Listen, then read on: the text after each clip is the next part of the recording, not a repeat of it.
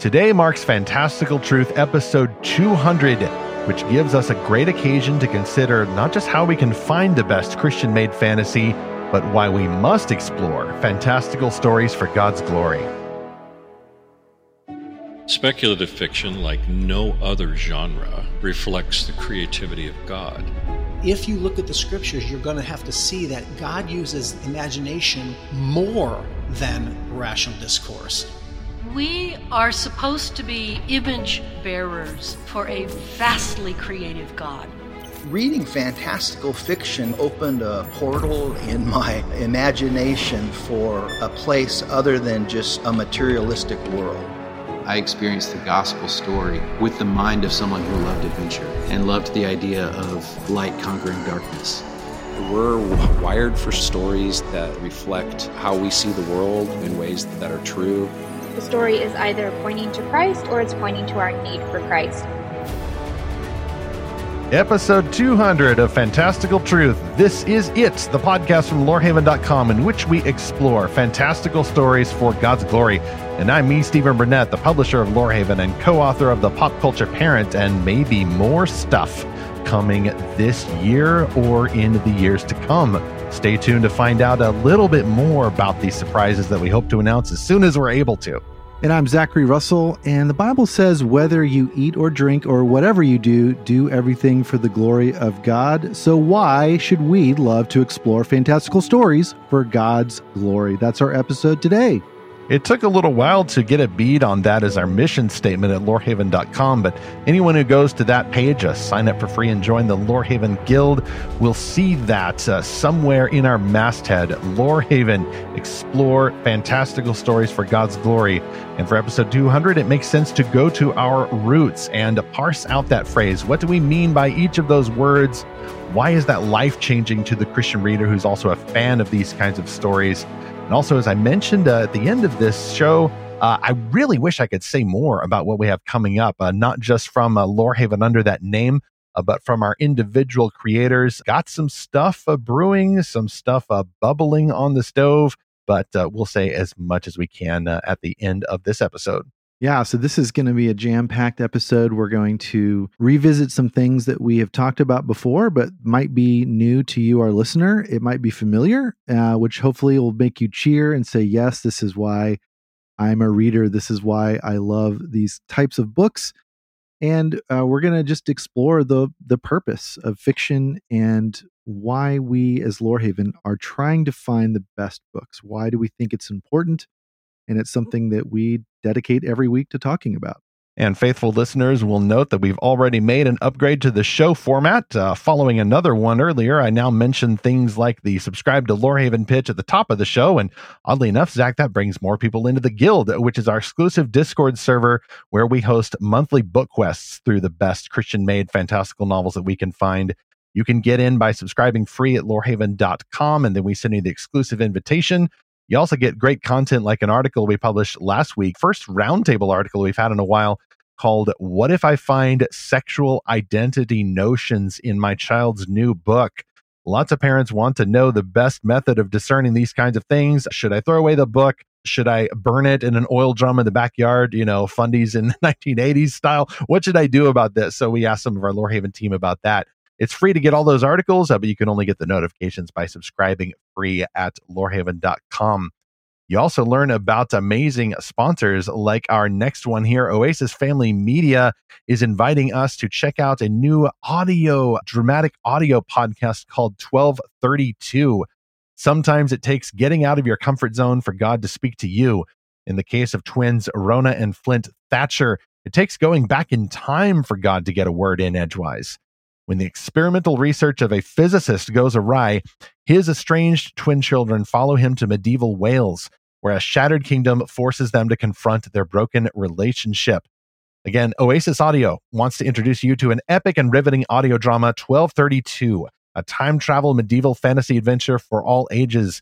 1232 is written by Callie Sue and Cheyenne Bell, produced by Rumble Stump Entertainment, with new episodes out every Wednesday. Travel with Rona and Flint to medieval Wales in the year 1232 AD, where they come face to face with a brutal world filled with superstitions and legends. Will they find the strength to survive a past that has been tainted by the future? Look for 1232 on all streaming platforms where podcasts and audiobooks are available. To find out where to listen, visit audio epic.com. That is audio epic.com. All links and uh, podcast art in the show notes for this episode 200 or go to lorehaven.com slash podcast. Few notes. Uh, this is uh, kind of, uh, this episode here is kind of part of our series about uh, fiction's chief end. And I won't belabor all of those earlier episodes that Zach and I have done. Uh, but there's quite a library. If by chance you're listening to this episode and you think, well, why didn't they say more about fantasy or sci fi or horror? Uh, or why didn't they talk more about uh, fiction and why Christians need fiction, not just could use fiction on occasion? And what's our one job in reading stories? Aren't they just meant for evangelism and edification? We have talked all about that, and you will find more links about that in our show notes. However, Zach and I have assembled a feast uh, with the main course being that Lorehaven mission statement as a uh, springboard for discussion. So I'm going to proceed immediately to chapter one, uh, taking that phrase, Lorehaven helps Christian fans. That is from our mission statement from the About page at lorehaven.com. Lorehaven helps Christian fans explore fantastical stories for Christ's glory, fantasy, science fiction, and beyond. There's a bit of an expansion there on our motto, uh, Lorehaven Explore, fantastical stories for God's glory. Uh, kind of some confusion these days about who Christ is. Is he just a really nice guy who taught us to love our neighbors? Or is he actually God? Well, he might be both, but we know for sure that he is God. And that should not be as confusing as that phrase, love our neighbors. By the way, uh, if you are uh, wondering about that goal of stories, we're going to talk about that in our next episode, 201, as the plan goes. But again, Lorehaven helps Christian fans explore fantastical stories for Christ's glory, which includes fantasy, science fiction, and beyond. That is what we do. And that's what we've been doing since Lorehaven launched under that name in spring 2018. We started with a print magazine, which I think lasted about nine issues until the COVID lockdowns uh, uh, made us shift focus there uh, really the podcast here, this one, Fantastical Truth, has become the flagship of what Lorehaven does. A bunch of us at the, the Christian creative side, including myself, had been working on another website called Speculative Faith for many years before that. Uh, but it, it, seemed really a good time uh, to kind of uh, coalesce our efforts into something a little bit more organized, a bit of a name, uh, a name addition there. And the two websites ran uh, concurrently for a while. But I think Lorehaven really enables us to focus exclusively on Christian fans it's difficult sometimes to describe that. Okay, what is Lorehaven? Is it a business? Mm, no, we're not in it for the profit. Oh, you're a nonprofit.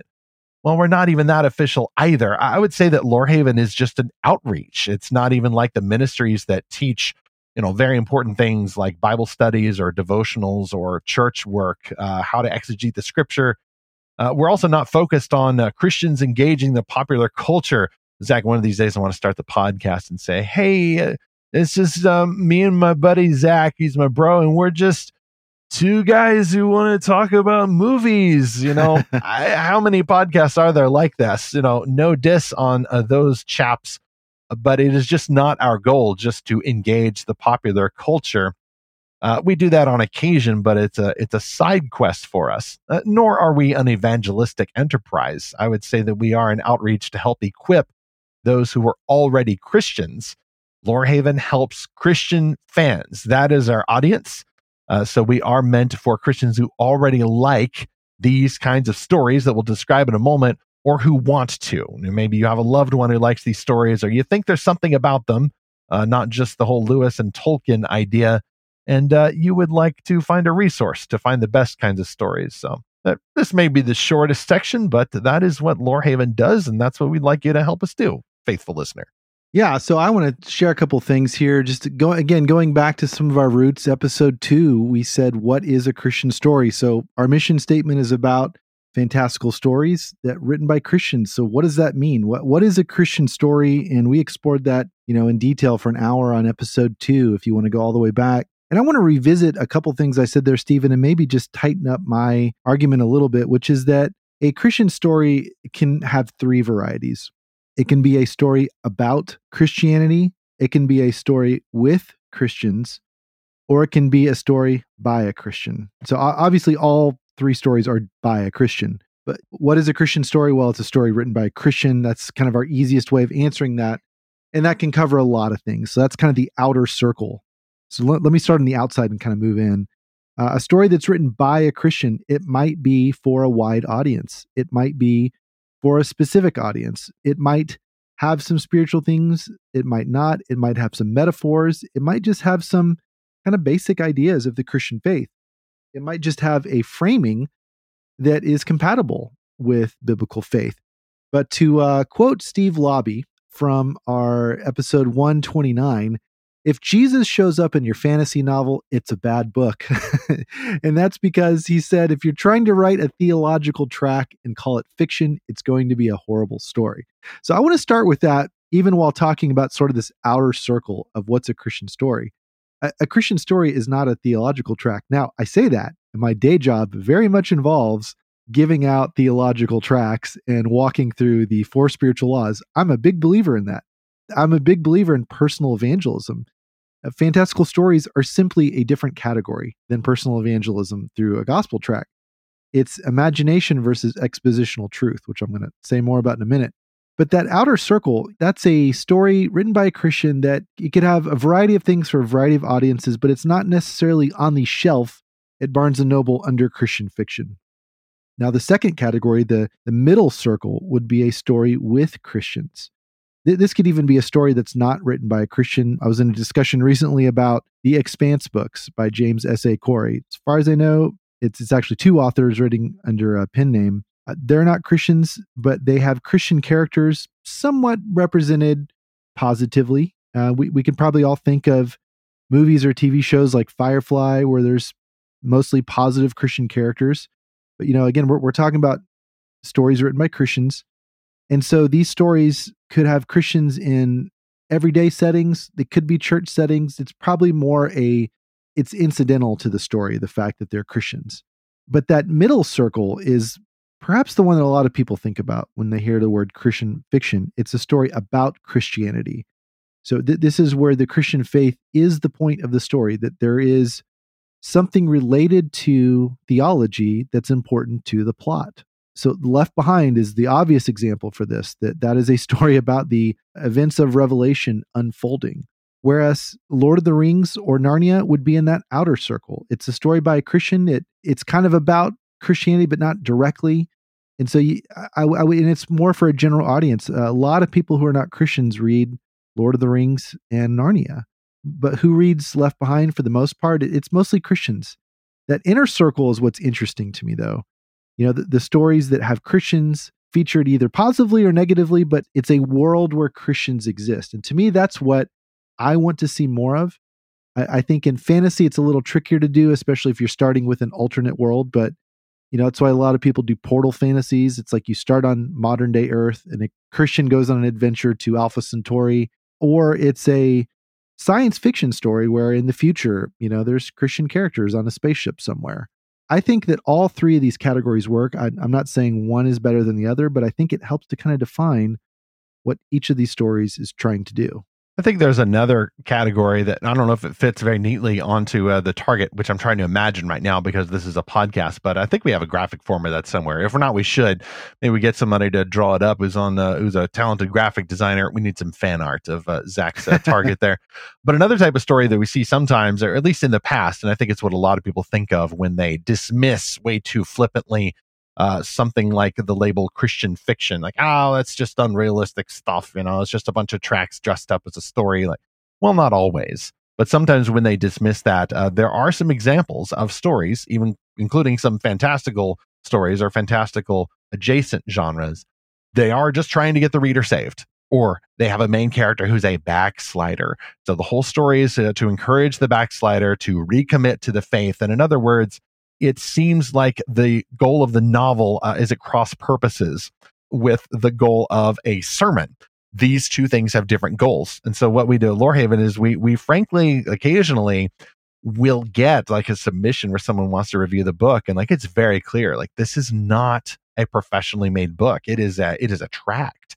We are now teaching to not to the choir because maybe the choir needs some good teaching, uh, but we are proclaiming something to an imaginary audience. Like, and we all know the types of people, bless their hearts, sometimes they're older Christians who in the past have wanted to support a Christian movie or something because they feel that this is going to help someone get saved.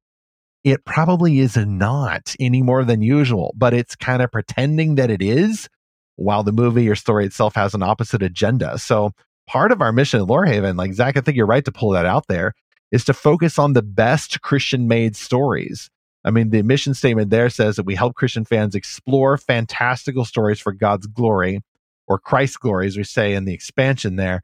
Uh, but pull out that phrase and you get the phrase fantastical stories for God's glory. Now, two things can be meant by that. First off, the Christian, the reader, the fan who is in Christ, uh, who is being the Christ figure there, is enjoying any of these kinds of stories for the exact purpose of glorifying God. And we will define that and explore that more in chapter three. But you could also pull out the phrase and say that the fantastical story itself has been made for Christ's glory. And I want to get into, that later as well, because many stories glorify God, uh, but the glorification of God, what we'll mean by that later, is incidental to the purpose of the story. The person didn't make that story going, henceforth, I shall create this in order to glorify my Lord and Savior Jesus Christ. That wasn't their goal. They wanted to do art or they wanted to make money or both, uh, and they did a darn good job of it, uh, but it wasn't meant to glorify God. The Christian creator, however, is almost inevitably making the story with the goal of some reflection of Christ's glory. They wanted to respond to his salvation and the good things that he's done for us and exalt him by making something new. So that's our special interest at Lorehaven is finding great stories uh, that do glorify Jesus by excellence, by truth and beauty and goodness. And that has been the goal of the author, and it carries through in the story. So we try to find the best ones, we review them. Uh, we want to show a preference, a bias even for stories as long as they're well made uh, from members of our spiritual family uh, in the Church of Jesus Christ. Yeah, and that's such a key thing you said there, Stephen. You know, the reason we are not two guys sitting around watching the latest movies, which again, I'm glad for those podcasts, but there are there are so many of those uh, because they're these movies are popular and a lot of people know them. But we are trying to serve the the underserved Christian authors, most of which are independently published uh, or at smaller publishers or at Christian publishers that don't make as big of a dent on the market as Yet. other books or other you know types of movies and streaming dramas. So we are trying to find those hidden gems of Christian stories that you know because a lot of people say well i like this uh you know i like the martian but man it had too many f-bombs or i like this science fiction book but it's kind of nihilistic. That is a common response a lot of christian fans of fantasy and sci-fi will tell us that well you know i've liked this kind of story but is there anything else that's a little more wholesome or a little more hopeful and the interesting thing to me stephen is there are even uh, non-christian authors who are seeing the same problem that a lot of uh, science fiction in particular is uh, just very um, just doomery. It's just uh, the world is uh, falling apart and the universe would be better without humans. Uh, it's very anti-human and um, we want to find the stories that say hey this is the world god made humanity is a good thing that god made. Yes there's sin and we're going to be transparent and honest about that as well but we want to point people to god through the story either because the resolution of the story reflects how god interacts with the world or the story itself leaves us wanting a savior. It, it leaves us in need of that and we realize wow the people on alpha centauri or whatever they they didn't have a savior but i do like thank goodness it can be like you said incidental that an author makes something that glorifies God. I mean, Pharaoh glorified God, right? but would you rather be Pharaoh or Moses in that story? I'd I'd much rather be Moses. And so again, that that's why we are focusing on Christian creators because while there are a lot of great stories, we want to focus on those who are trying to give God the glory, who are trying to point readers to Christ in some way, whether it is directly by engaging Christian themes or characters, or just by having a theme that that resonates with Scripture. When you look at a lot of Jesus' parables, the parable of the sower, for example, uh, that's just an agricultural story, right? Just in and of itself, there's not a obvious spiritual metaphor. Jesus had to explain it, and so that's the type of story often we are looking for, where you look at the story, you're like, well, how is this a Christian story? But if you looked at a lot of Jesus parables out of context, you'd have the same reaction. Sometimes there needs to be a follow up discussion. And again, that's where I'm a big believer in personal evangelism. like you, the person, should evangelize, not the book should evangelize. Like the book should tell a story. You, the person, whether it's an author or a, you know you're a reader and you're you're passing a book to someone, you know you get to be the one that has that conversation with the the friend, the neighbor, the coworker, the family member. You get to be the messenger, but let the book be the story that you enjoy together. 100% agreed. And we will uh, flesh out a lot of those ideas in chapter two on the other side of sponsor two, which is author David Liberto. Uh, by the way, that's how we find our sponsors. Uh, we're not going to get, you know, mattress ads or cryptocurrency or anything like that on this show. Uh, the sponsors are going to be Christian authors uh, with a fascinating story to provide and similar uh, advertisers are able to help sponsor the show. And we are glad to get the word out about their story, like this one from David Liberto Return of the Lost Ones, in which two young men, two legendary families, one infamous, one noble, their fateful choices converge in a tale of adventure and peril in Return of the Lost Ones.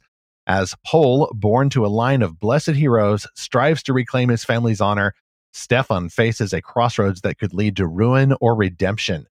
Together they must unite to save a village from the grip of darkness and creatures of myth. Will they rise to the challenge or be consumed by the legacies that haunt them? Discover their stories in the thrilling first book where honor, bravery, and legends collide. Begin your journey with Pole and Stefan, where every decision shapes destiny. That is Return of the Lost Ones, a fantasy novel from David Liberto. Learn more, see the cover at our show notes for episode 200 or at lorehaven.com slash podcast. Chapter two explore fantastical stories. Now, that's a phrase that is in our uh, slogan there at the masthead. Uh, it's also in our purpose statement. We've already crossed over into uh, exploring that a little bit. What do we mean by explore? Zach mentioned earlier uh, some of the issues that we see in science fiction, for example, where some sort of inhuman ideas are sneaking in. Interesting he mentions that because I would say that in the cousin genre across the aisle, fantasy, the stereotype about some of those stories is the opposite of nihilism. It's uh, so much affirmation of humanity uh, that you actually uh, affirm human sin. You know, we focus on ourselves so much that we lose sight of the world beyond. Uh, all of those stories, all those fantasy creatures are now all about us rather than about a world, a wider world that we're stepping into that makes us feel small and therefore generates this feeling of epic. You know, if, if you are the epic, then there is no epic. And so those ideas are around there uh, in the books that we find. And a lot of Christian fans are looking for good books on the shelves. And often that's what they're finding instead. Uh, but they're seeking fantastical stories. They want to explore them already, or they want to find great books for their kids. Uh, but we've noticed, uh, especially with the collapse of the Christian bookstore, and you know, one can say things about the types of fantastical stories that used to find at the physical Christian bookstores people are going to secular bookstores or their public libraries or their relatives are giving them or their kids books. And I see their posts all the time on social media. Zach, they're saying, Hey, what about this book? What about that book? What about this book? And while I agree with engaging the popular culture so much, I helped write a book about it myself. I do wonder why Christian fans are seeming to only return to secular markets while expecting moral values over and over again and then people are shocked to find out well this look book looked really uh, whimsical and really magical uh, and then i got to uh, i got to page you know 394 uh, and suddenly oh what is this sexual identity notion doing there and i want to go why are you surprised you know it's almost like um, i forget which epistle says like brothers don't be surprised when you get persecuted as if something weird is happening to you like yes, it's it's outrageous, it's unjust and all that, but at the same time, like it's kind of expected. And if they say that actual persecution is expected, then how much more is it expected to run into an idea that's opposed to God's word? Uh, this shouldn't be a great shock. Uh, maybe don't be so shocked all the time. Maybe we need a little bit of a thicker skin.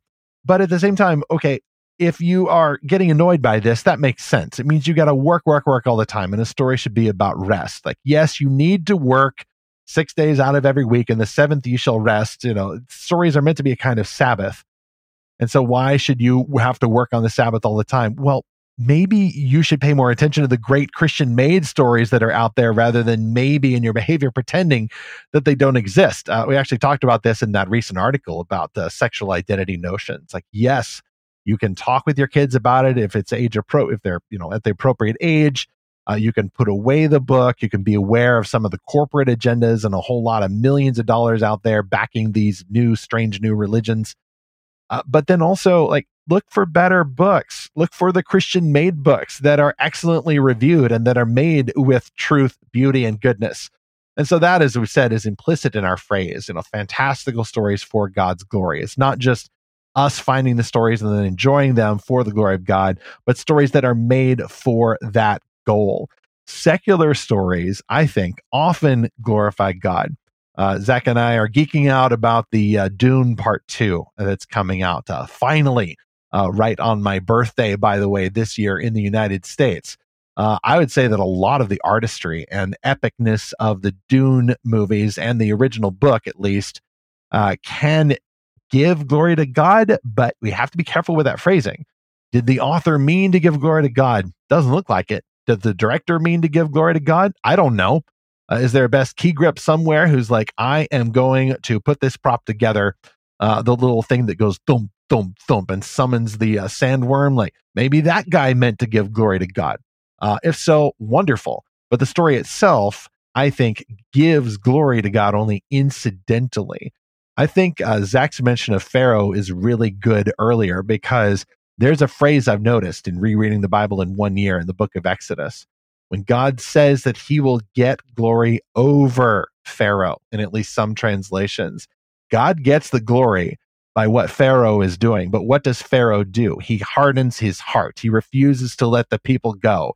He lies. He's stubborn. Uh, he hates God. He clings to his false religions instead uh, God gets glory over Pharaoh, but you can't say that Pharaoh gives glory to God because this is something that God is taking one way or another. Uh, it's just a matter whether or not uh, you are going to be a willing participant. Well, we're looking for the authors, the Christian creators, who are willing participants in God getting glory. We're looking for the stories that are made where the author sat down and said, This is an act of worship. I want to make a good story, a great, fantastical story that is going to give glory through the story to God. That's the goal of the author, and therefore that's the kind of stories that we want to find and promote at Lorehaven. Right. I think where all of this starts is what is man? what is the meaning of humanity? What was man designed to do? Was there even a design? Is there even a purpose? If you don't start with the Christian worldview, it's very hard to answer those questions. Uh, a lot of people are trying. I mean, there are some secular writers that are trying to write you know meaningful fiction where there is some kind of discovered purpose of humanity that's revealed through the journey of a character but i, I think that's extremely hard to backfill meaning where you have a universe that's not based on any meaning. You know in in the bible we see that god created the world. Now, we're not going to go into the six days versus six billion years whatever. It was six days by the way. I'll just drop uh, that there and walk away. I'm mostly just not interested in the debate, but uh, yes, I take the Bible word for word. All right, and I I believe that God created literal Adam and Eve, and He created humanity for a reason, and He gives them a command at the beginning: be fruitful and multiply, uh, and have dominion over the whole earth and the the birds of the air, the fish of the sea, beasts of the land. You know, He wanted Adam and Eve, and He wants humanity to reign on the earth. Now, obviously, there are good and bad ways of doing that. They're exploitative. There are selfish and, and sinful ways that people use the earth. Uh, there's harmful ways that we rule over other people. But humanity having a footprint is not a bad thing. You know, there's a lot of storytelling right now, Stephen, that's like you need to reduce your footprint. Humanity should, there's too many people humanity itself is too numerous. We should not be fruitful and multiply. We should. Well, that's a secular divide and narrative. subtract. Yeah. yeah. it's a parody of the original cultural mandate, which is what right. God commanded Adam and Eve in Genesis one twenty eight. Right. And I, I think part of this is if you start with the idea that there's only the material world, you're not going to end with a good purpose for humanity. And I like how Mike Duran said that when he first started reading fiction, it it opened his eyes to other possibilities. This is from episode 36. Mike said, uh, part of what fantastical fiction does is it opens our eyes to possibilities, realities, imaginations that are very much biblical. And it's something, it takes you to a place beyond a materialistic world. Um, and Kathy Tyers in episode 11 said that, you know, speculative fiction can do things that it's hard for other genres to do. And it, and it gives you a little bit of emotional distance from the exact situations we find ourselves in in culture uh, you know this is what star trek has always done so well is it is it it transforms things that we're experiencing in the real world and puts it in a fantastical world. And you know to its credit a lot of times star trek would bring in that longing for something beyond just the physical universe. Now again it was kind of whimsical sometimes with q uh, it, or it was just random with other things that you'd find or you'd find these alternate universes or the or the mirror universe. There was not really it was kind of chaotic is what i'm trying to say. So there wasn't a coherent you know theology holding it all together as, as steve laube has said. And I, I think that's where the christian creator has an advantage that that we have a ordered world. We we do not believe in a chaotic disordered universe. God is a god of order. And so again that that is why we are trying to highlight and review and, and critique and discuss and promote Christian creators of these stories. There's another key point there, and it's uh, in our title for this episode. Why should we love to explore fantastical stories for God's glory? Zach, I think you rightly put that word should in there. And that goes back to the cultural mandate from which you quoted earlier in Genesis chapter one. This is not optional for Christians. Now, it's optional whether or not you enjoy fantastical stories. You know, maybe you're into histories and biographies or nonfiction or some other genre of fiction, and that's perfectly fine. But we're saying that this creative uh, pursuit that we have as Christians is non optional. It is, in fact, part of that cultural mandate. What is a mandate? It is a command. God commands Adam and Eve. He creates them, He puts them in the garden, He blesses them, and He says, Be fruitful and multiply. That is an imperative. There's no option there. Uh, they can't decide to go off and find themselves and you know and instead have a nice uh, work life and then go home and do nothing. At least for adam and eve originally before sin interferes he says be fruitful multiply go out have kids have babies reproduce do something using my stuff god is saying to adam and eve. That is what the christian creators are doing but that's also what the christian fan is doing. They are in a sense copying god's creative act by enjoying these kinds of stories and the fact that these stories are fantastical, the ones that we are exploring, reflects uh, God's world, I think, most accurately. Uh, our world, our real world, is fantastical. There are fantastic beasts that God has made, some of which we have only discovered only recently. And I think more that we have yet to discover, even if not in this version of the earth, but you know, in the new heavens and new earth, there are beasts who are extinct that I believe that will come back dragons, for example, I'm almost certain that dragons were real at some point, uh, that they are now extinct. You know, some power that some dinosaur may have had. You know, Leviathan is described as a present day creature in Job 41. Leviathan is basically Godzilla, by the way. Uh, these beasts, I think, were real. And the only reason why we think they're fantastical is because we don't see them very often. Well, they're going to come back, but in the meantime, we can enjoy them in stories. Science fiction is often real. Uh, we literally just had not too long ago uh, this news that people are putting chips in other people's brains. Well, that sounds like the worst kind of science fiction there. Uh, but there's so many technologies now that we have for real that were predicted or anticipated by uh, the best kinds of science fiction. So what's real and isn't real is uh, generally only a matter of time. Now, are, are there some other things that could never be real? Yeah. And then we refer to those under, you know, more the traditional fantasy type genre. And there's some stuff in science fiction that I think uh, cannot ever happen in a Christian worldview. Uh, but often these stories are capturing realities, even with fantastical imagery and plots and, you know, villains and all of this uh, that reflect reality in ways uh, that other types of fiction simply cannot do. Uh, that's why we think that we should explore these stories because there's some callings that Christians have in the real world that can only be reflected in fantastical stories. And a quick shout out to one of my favorites, too Dracula. That's a traditional horror story uh, without which we cannot really wrap our imaginations around some of the real life perversions that we see around us. We've got to have stories like this that also engage the darkness along with the whimsy and the wonder that other genres capture so well. I want to actually give sort of a contrary view about the chips and brains thing or or you know technological uh, science fiction.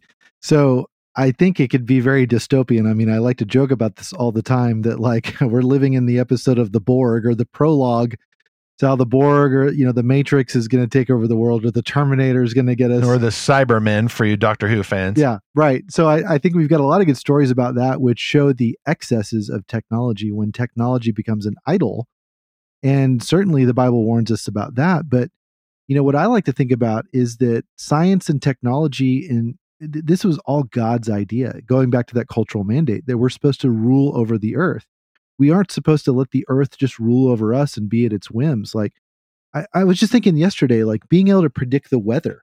You know, I knew that this morning the temperature was going to drop about 40 degrees. And so I was able to dress appropriately and even going to bed last night preparing for that, preparing my kids for that because this big cold front just came in town. You know, that's an incredible tool that we have. That understanding is from God. You know, all of the um, uh, many of this the foundational scientists are, were all believers. E- either they were theists or just straight up Christians because they believe that by studying science we were studying God's mind because he's a God of order. And so the, the chip and brain thing is, is an interesting thing, right? Because is that an excess of science and technology where we are trying to become like God? Or could it be a thing where scientists are just trying to heal people in the same way that Jesus healed a paralytic? These the Neuralink thing or, or similar things are it's sort of like a neurological prosthesis where it's it's going to help someone be able to talk or or uh, or walk you know, or pilot maybe, a mech suit, a giant yeah, mech suit to defeat which would be kaiju. awesome. Right. Yeah, which I, uh, I, am all, all for these that. applications. Yeah, and so it's like there's the thing is, it's like there's a mix of good and bad with all these technologies, you know, and and that's where I, I think what a lot of secular sci-fi does is it either glorifies the technology or it leaves us horrified by technology, and I think the Christian worldview is it's it's both at once. That that technology is a glorious thing God gives us, that that man can use in horrible and horrific ways but there is still a good purpose to all of it well, that's why the cultural mandate is absolutely vital for the Christian fan to understand because you have there a calling, an origin of so many vocations that Christians are given uh, families, marriage, reproduction, romance. It's all right there uh, the best kind of uh, colonization. Uh, colonization is a bad word, but in this case, there's nobody else out there in the world, and there's no sin to exploit anybody. So the original cultural mandate is the best kind of stewardship. Stewardship is probably the better word to use there. Uh, implicit in that calling is the idea of science and research and discovery and classification. Uh, the first scientific act that Adam did was was a zoology. He's classifying the animals even before uh, Eve shows up. So all of that is uh, maybe not even implicit there, it is explicit there. And so then you also have maybe implicit there the idea of other cultural acts like stories. Uh, I loved getting into all of this uh, while we were writing the pop culture parent, like just defending the idea that popular culture is the intersection of science and technology, which helps you to distribute these things over delivery devices like TVs and smartphones, and also storytelling, which is something that humans have always done. It's only been recently that you get kind of these things uh, intersecting within the last uh, century or so, uh, so that these stories can go out across the invisible airwaves. So that's popular culture that's implicit there, but also the idea of making something like a book, something like a novel, a story of a, something that did not happen in order to better illustrate the best kinds of stories, anyway, uh, things that are happening. So that's why we do include that imperative there. It's not just that we think Christians can do this for fun and education and you know something to distract you uh, from the real world, but it's something that Christians should do. It goes back to the cultural mandate. And if the best kinds of stories that you like happen to be science fiction and fantasy and beyond, well, that is what we are doing at Lorehaven. but not just doing for its own sake. We're doing it for the sake of, we'll just get into that in uh, chapter three. But first, however, you may be mad hyped by all of this call to create great stuff for God's glory. And if so, sponsor three is for you. Realm Makers is back. Now at Lorehaven, we emphasize the journey of the fan, but we stay away from like trying to equip writers and all that. Why? Do we not like it? No, it's because other people are doing it really well, and that includes Realm Makers. Since 2013, Realm Makers has been helping writers of fantasy, science fiction, and other fantastical stories find their community and learn their craft from an all star faculty. Now, the Christian led organization will return to St. Louis, Missouri for its 12th annual live conference this July 18th through 20th. Public registration is open at realmmakers.com. Authors can attend in person, staying at the Sheraton Westport Chalet Hotel for the three day event, or they can attend the event remotely on the dedicated Realmsphere social network. At Realm Makers, we've been connecting Christian creators for over a decade, said marketing director JJ Johnson. Our annual conference provides a supportive space where authors can take their next creative steps. Realm Makers is where authors find not just inspiration, but lasting relationships that fuel their success. Get more info in our show notes for episode 200 or go to lorehaven.com slash podcast. All right, chapter three. What's that last phrase in our mission statement? We explore fantastical stories for God's glory. And this is pivotal. This definition is absolutely pivotal to not just the topic of this episode, but what we do at Lorehaven. In fact, I love that phrase there at the end from uh, JJ Johnson with Realm Makers there. Uh, he says that Realm Makers helps authors find lasting relationships that fuel their success. Zach, uh, when I write and get published the uh, great evangelical novel, I've often thought, you know, something they ask you to do once you write books, they determine that you must be an expert on this sort of thing. So they invite you to conferences and they say, spill your secrets, reveal your secrets. How did you rise from nothing to get to be a star evangelical author with basically one book. Uh, what what are your secrets? And so I've often thought, okay, you know, in the event I'm asked to do that sort of thing, like, am I going to talk about agents and grammar and you know all the software and all this stuff? If you go independent, and I go, maybe if I get good at that stuff, but my absolute interest here, the, the, the heart of my interest is that fuel. What drives the Christian creator? Why do we do what we do, not just what and how we do it? And my fuel, I think, is, or it should be, for God's glory. And as we saw a couple of episodes ago uh, with the chap uh, from uh, Chris Skaggs uh, from uh, Soma Games, uh, we had a discussion there about what we mean by God's glory. Like in that case, gaming for God's glory. Because I think he's totally right that when people hear that phrase, they assume they know what they mean by it. And it means, oh, yeah, God's glory. That's that thing that you do when you go to church. That, that, that's that thing you do when you pray. That's that thing you do when you help the poor or love your neighbor or serve your family or something like that. In other words, it's an obviously spiritual task that is meant by God's glory. It's something to do with ministry or your pastor or some kind of churchy work or charity work. Uh, even one recent uh, ad at the big game uh, purporting to sell you Jesus got this confused. Uh, they seem to think that loving your neighbor only means one obviously spiritual thing. Well, love your neighbor can take many different forms. And we'll get into that a little bit more in our next episode. But there's this myth that Christians have this bifurcation, an artificial wall between the spiritual work that's done for God's glory and then the normal stuff that you do Monday through Saturday that, okay, I guess that's for God's glory, but it doesn't really feel like it. So, what do we mean by God's glory? This could be a whole episode by itself. And what I tend to think about that meaning, uh, just even before I go to scripture, where the idea is just all throughout scripture, all of scripture is about the glorification of God and how and why he gets glory for himself and why this is good for human beings.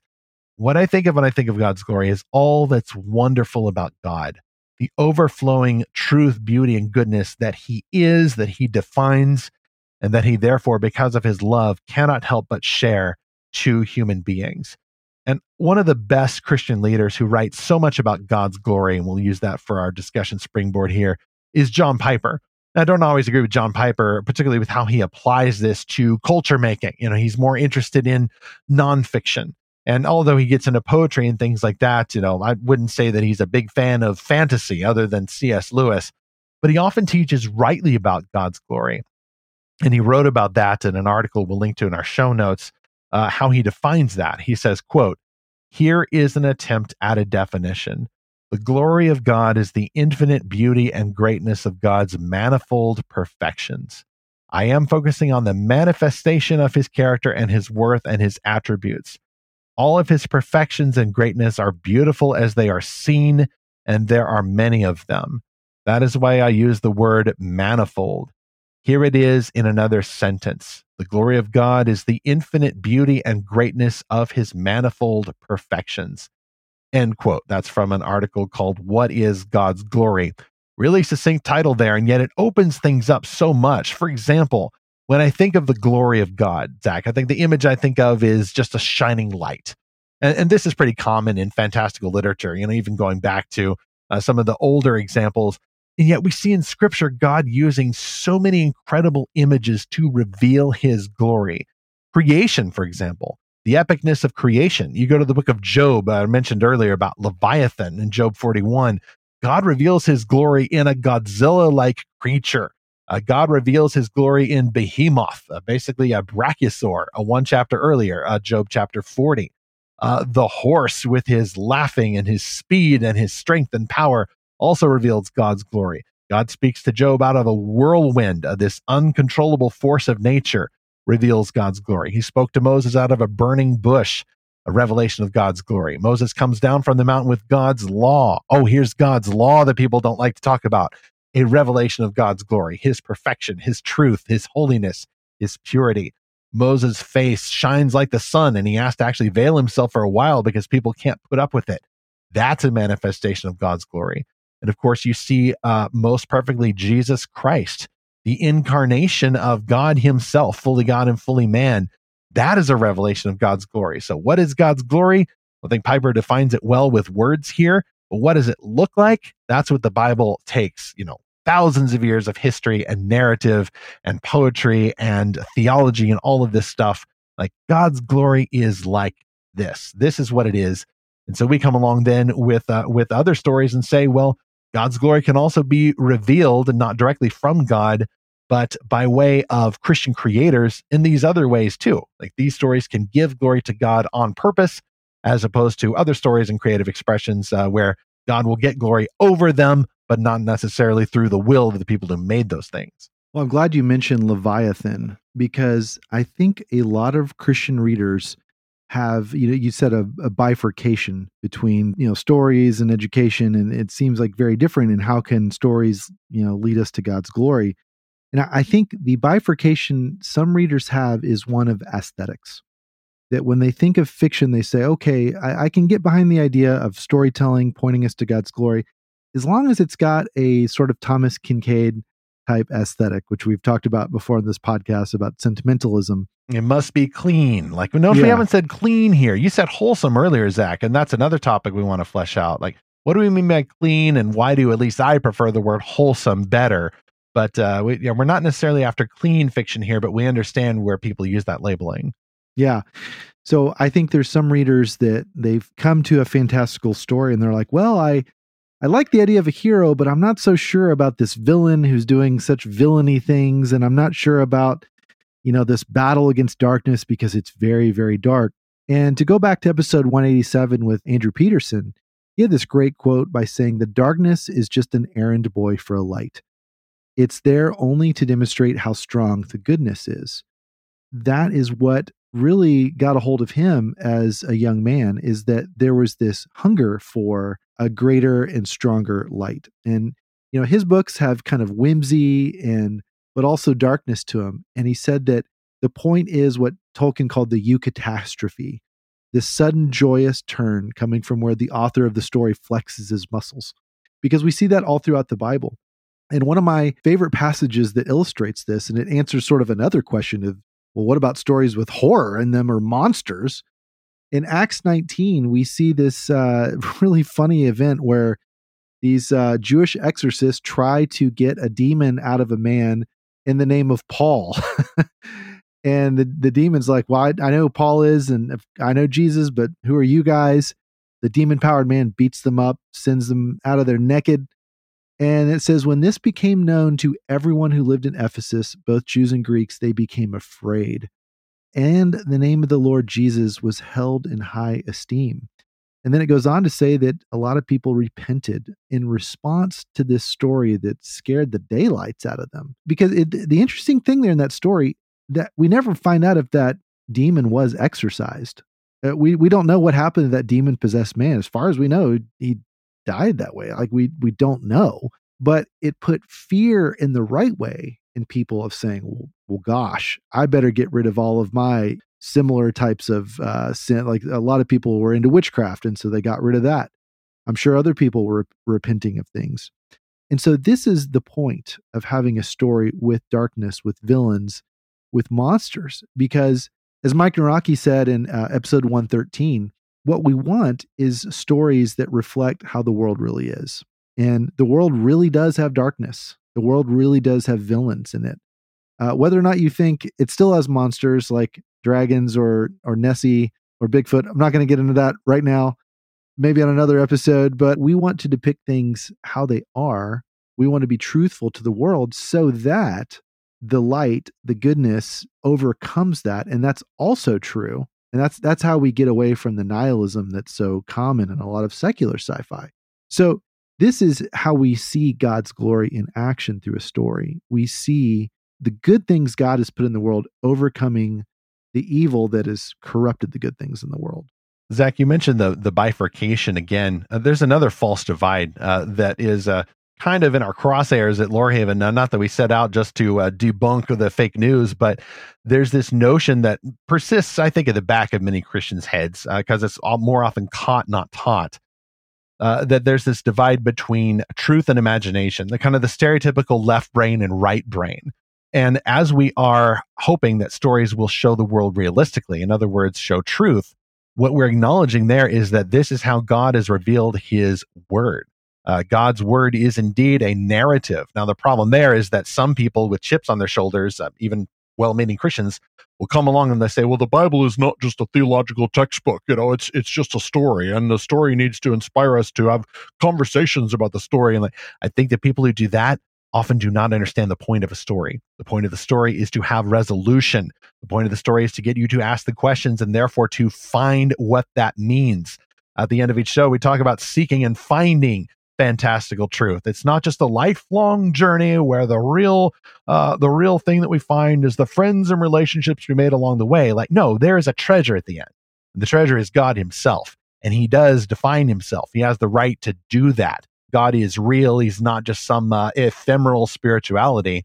We are on a narrative quest to seek Him, and He is revealed in the person and work and resurrection of Jesus Christ that changes our lives changes our lives for what? Uh, more of the seeking, just relationship, just loving our neighbors. Like, no, our lives are changed for the purpose of glorifying God, which is another way of saying worshiping God. And so, exploring stories, I think, is an act of worshiping God, or it ought to be. And nonfiction helps us to do that, uh, but nonfiction uh, does not exist for its own end. Uh, because we are not brains in tanks that process ideas even big theological ideas uh, like computers. God has given us a material world of beauty and goodness and dirt that gets under our fingernails, in a world uh, that He Himself has entered in the person of Jesus Christ. And yet, even before the incarnation, God was acting narratively in the world. I was thinking about this, Zach, uh, because of all the discourse after that ad that we're not going to talk about but people kept acting acting as if you know well let's let's talk about uh, jesus you know just uh, helping us uh, love our neighbors. And and we don't really need to talk about uh, for example one person would say you don't lead people to jesus by talking about their sin. And i go that's strange because god himself spent thousands of years talking about people's sin with the law uh, it's almost like he thought that you needed a generational project to instill the idea that if you sin, something's got to die. If you sin, something's got to die. Not just because people died, but because animals died. And then they are in Leviticus throwing the blood against the wall and having exact parameters for what to do with the internal organs of the ram. All of that is meant to tell a story. God is acting narratively through his commandments and this very gross, often horror imagery to tell people if you sin, something has to die, and it's going to be you or it's going to be something else. And then this idea gets through to his people over the generations, over the centuries, until then Jesus arrives and God has revealed himself not just as a propositional truth, but has used all of these revelations of truth to point to the person, the God man of Jesus Christ. Then after that, God comes, by the way, Trinitarian here, the Holy Spirit revealing his truth about what has happened, what Jesus has done in the Bible. And yet the Holy Spirit also brings dead sinners back to life. By the way, this little reenactment of the hero's journey that the Holy Spirit is doing. So, is it all about narrative? Yes. It is all about propositional truth. Also, yes. But I would say the propositional truth serves the narrative just as much as the words on a page serve the story. Uh, only an nincompoop would come along and say, well, a story is more than just ink on a page. And I'm like, yeah, duh. But how are you going to get the story objectively delivered unless it is in one way or another ink on a page? The words come to life in our imaginations, but we still need the words. Yeah. And my big proposition is that fantastical stories are often the most effective way to convey memorable truth about the real world it's through a story and your imagination and the images that comes there that something solidifies and it mm-hmm. becomes less of this abstract concept and it's something you can get a hold of.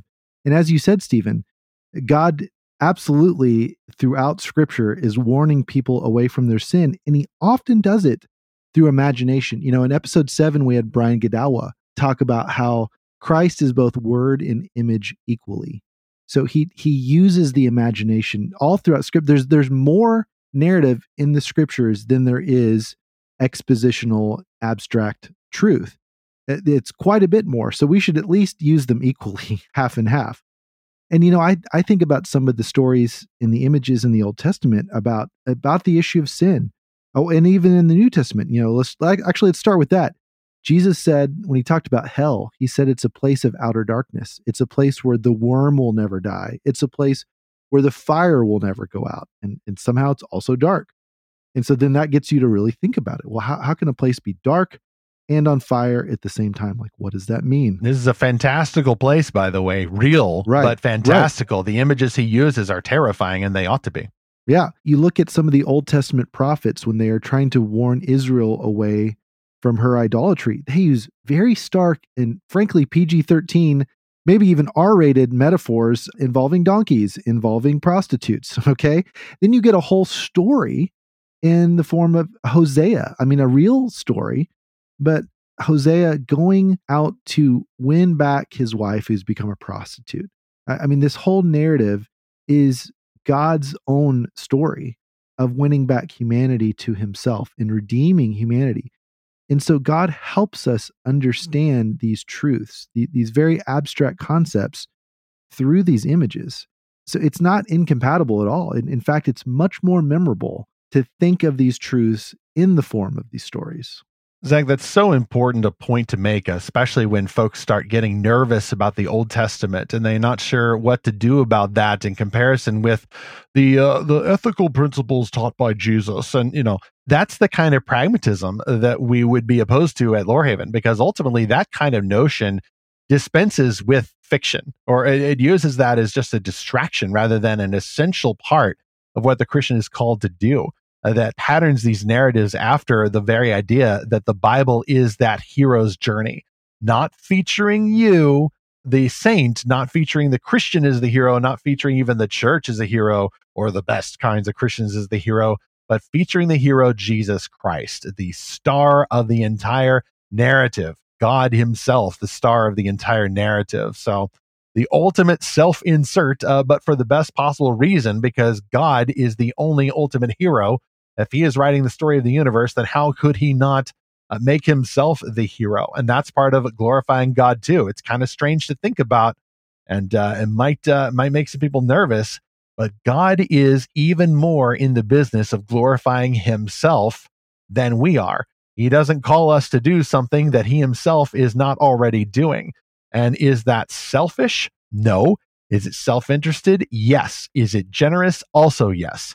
Because God Himself, as Piper's often argued, is the sole origin of truth, beauty, and goodness in the universe. If he is love, and we know he is, then how could he not give of himself? And uh, C.S. Lewis himself, recurring guest star on the podcast, uh, got hold of this in his reflections on the Psalms because he says they used to think that God was just this ultimate egomaniac commanding people to worship him until Lewis got to thinking and realized, wait a minute, like, don't we often do that when we see something great? We want people to share in that experience. Like, hey, come out and see the sunrise. It is epic this morning. Uh, come see this amazing bug I found on the sidewalk. Uh, this is just the most weirdly ugly, adorable thing I've ever seen. You know, come join me in this experience. And why would God Himself then not do that? So that's what we want to do at Lorehaven. We want to find something amazing that people have made and then say, hey, this is awesome. This gave glory to God. Uh, this helped me become a better person. This story helped make me love Jesus more. I identified with the hero in this story, uh, similar to how I might identify with the hero, the human hero of a Bible narrative.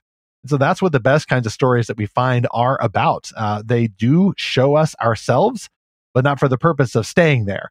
Uh, we want to see ourselves reflected in these stories so that we can pursue the greatest hero of all time, uh, Jesus Christ. So maybe I was wrong at the top of the show when I said we're not evangelistic. We kind of are, but it's more like post evangelism. Christians don't share Jesus and then move on to the moral principles and uh, helping people and building a better society and all that while keeping Jesus in the basement where he's very important, but we don't really, you know, get him out to the top level all the time. Like, no, he is 100% the cornerstone. He is the entire structure. And so yeah, I agree that Jesus ought not be physically appearing uh, as a character in Christian made stories. That makes things kind of awkward. But is he there nonetheless? Absolutely, he is. Jesus is at the back of the Christian fan who's enjoying the story. And if it's a story by a Christian author, then Jesus is also reflected in that author. Where do you find the Christ figure in the best Christian made stories? It is in the people the Christ figure is just another way of saying Christians. So even if Jesus isn't a character in the story, he is still at the back of the story. And so why should we love to explore fantastical stories for God's glory? Because of Jesus. I think that is the ultimate answer we could give here. Well, hopefully, you, our dear listener, do not have a chip on your shoulder or in your brain Although, if you're listening to this in the future, uh, maybe you do have that chip in the brain, and, and hopefully it's being used for God's glory and not turning you into the Borg. But here's our question for you How do you glorify God by enjoying fantastical stories? How have you experienced God's glory through a story that led you to Him, where it showed you how light overcomes darkness and there is goodness, there is truth, there is beauty in this world because it's the world he created. We'd love to hear from you. So send us a note to podcast at lorehaven.com, or you can find us on Twitter, Instagram, and Facebook and reply to us there, or on the show notes for this page at lorehaven.com. The other way to interact with us is through our Discord server, the Lorehaven Guild. And Stephen, there was some good discussion on recent episodes in the Guild. Yeah, people like talking about sports and Disney and video games, although not all at once. Uh, three very interesting topics that we've had with a lot of great discussion in there about all those. Subscribing free at lorehaven.com will get you the secret code to join the guild. And then you can also join those monthly book quests. Uh, speaking of books, I did promise a little bit of a hint of a surprise at the top of the show. So here we are. And wow, I wish I could say more about this. But A, there's at least one personal project I'm involved in that I cannot talk about, but I'm really looking forward to sharing more about that. And B, under the Lorehaven label, I just need to put together some projects that uh, we hope to announce as soon as possible. I will say that I think uh, these projects, which will be print books, Lord willing, Deo Volente, will take the best of our guild quests and help put them together to spread this method of exploring fantastical stories for God's glory to more readers. So anything that Lorehaven does under that name will always be nonfiction about fiction. Uh, we've already got plenty of people who are publishing fantastical novels. We are not going to be our own fiction publisher. But uh, for team members from Lorehaven who want to make some nonfiction about fiction, we want to support those. And then, of course, uh, Marion Jacobs, we can say more about her book, uh, title To Be Determined, which is a nonfiction exploration of fictional magic from a biblical worldview. I'm really looking forward to hearing more about that book. Uh, last I heard, it was going to release in summer of 2025 that may actually be the grand finale because I'm hoping to have all of these other projects that I'm working on out on the way to that release date. So this time next year, Zach, is going to be extremely interesting uh, to find out what not only I've been doing in terms of my own fantastical story creation, uh, but also what Lorehaven is going to be able to do, uh, expanding past the website and uh, even past the uh, podcast into print resources. So uh, here's a plea for faithful listeners. Hey, pray for these projects. I'm going to be crazy busy this year, even more than I thought I would be. And yet I still want to hit these goals. I really want to get some good stuff out here uh, that help to apply what we've been doing at Lorehaven for more readers, like Christian fans, homeschool families, church influencers, and uh, even some cultural conservatives who'd like to find wholesome books but maybe need to find the purpose of wholesome books, not just to teach good moral values and resist the bad ideas for your kids, uh, but in order to lead them to Jesus Christ, in order to lead them to the gospel and deeper into the kingdom, where we make fantastical stories for God's glory uh, and enjoy them amongst ourselves. Next on Fantastical Truth, nobody claims to like hatred. That's bad. But everybody claims they want to love their neighbor, right? That's good. But what does it mean to love your neighbor? Should Christian made stories repeat these messages so that readers know that we Christians are good people, not bad people? And do stories made with this goal actually help our neighbors? Or might these stories actually hurt our neighbors? Meanwhile, we at Lorehaven want to love our neighbors. We want to find the best Christian made fantastical stories and explore them, but not just to help our neighbors, but for the glory of God. Before we talk about serving one another horizontally, let's talk about worshiping God and giving Him glory vertically. Let's get our directions right. First glorifying God and then serving other people as we continue to seek and find His fantastical truth.